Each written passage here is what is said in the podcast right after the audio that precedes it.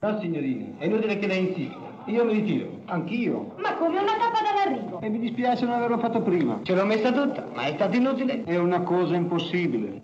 Eh sì, capisco, di fronte a certe manifestazioni così strane. Diaboliche. È la parola. Come? Ma sì, il professore ha fatto una sciocchezza. Ha venduto l'anima al diavolo per vincere il Giro d'Italia. L'anima al diavolo, capite? Lo dicevo io.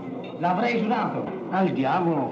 Allora facciamo bene a ritirarsi. E no, E perché? perché da voi la gente aspetta una vittoria. Anche contro il diavolo. E voi quando volete potete perché siete capaci di tutto. E qui si tratta di salvare un'anima.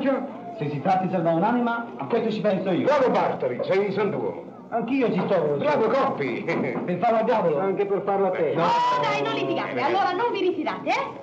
e mi batterete? Certo. Sì, vi batteranno. Bravi. Viva la battitura! E dai, dico, tu vi eh, eh, eh, eh, eh, eh, eh, eh, Devi abbattere il professore. Dovete essere tutti d'accordo. Mi batterò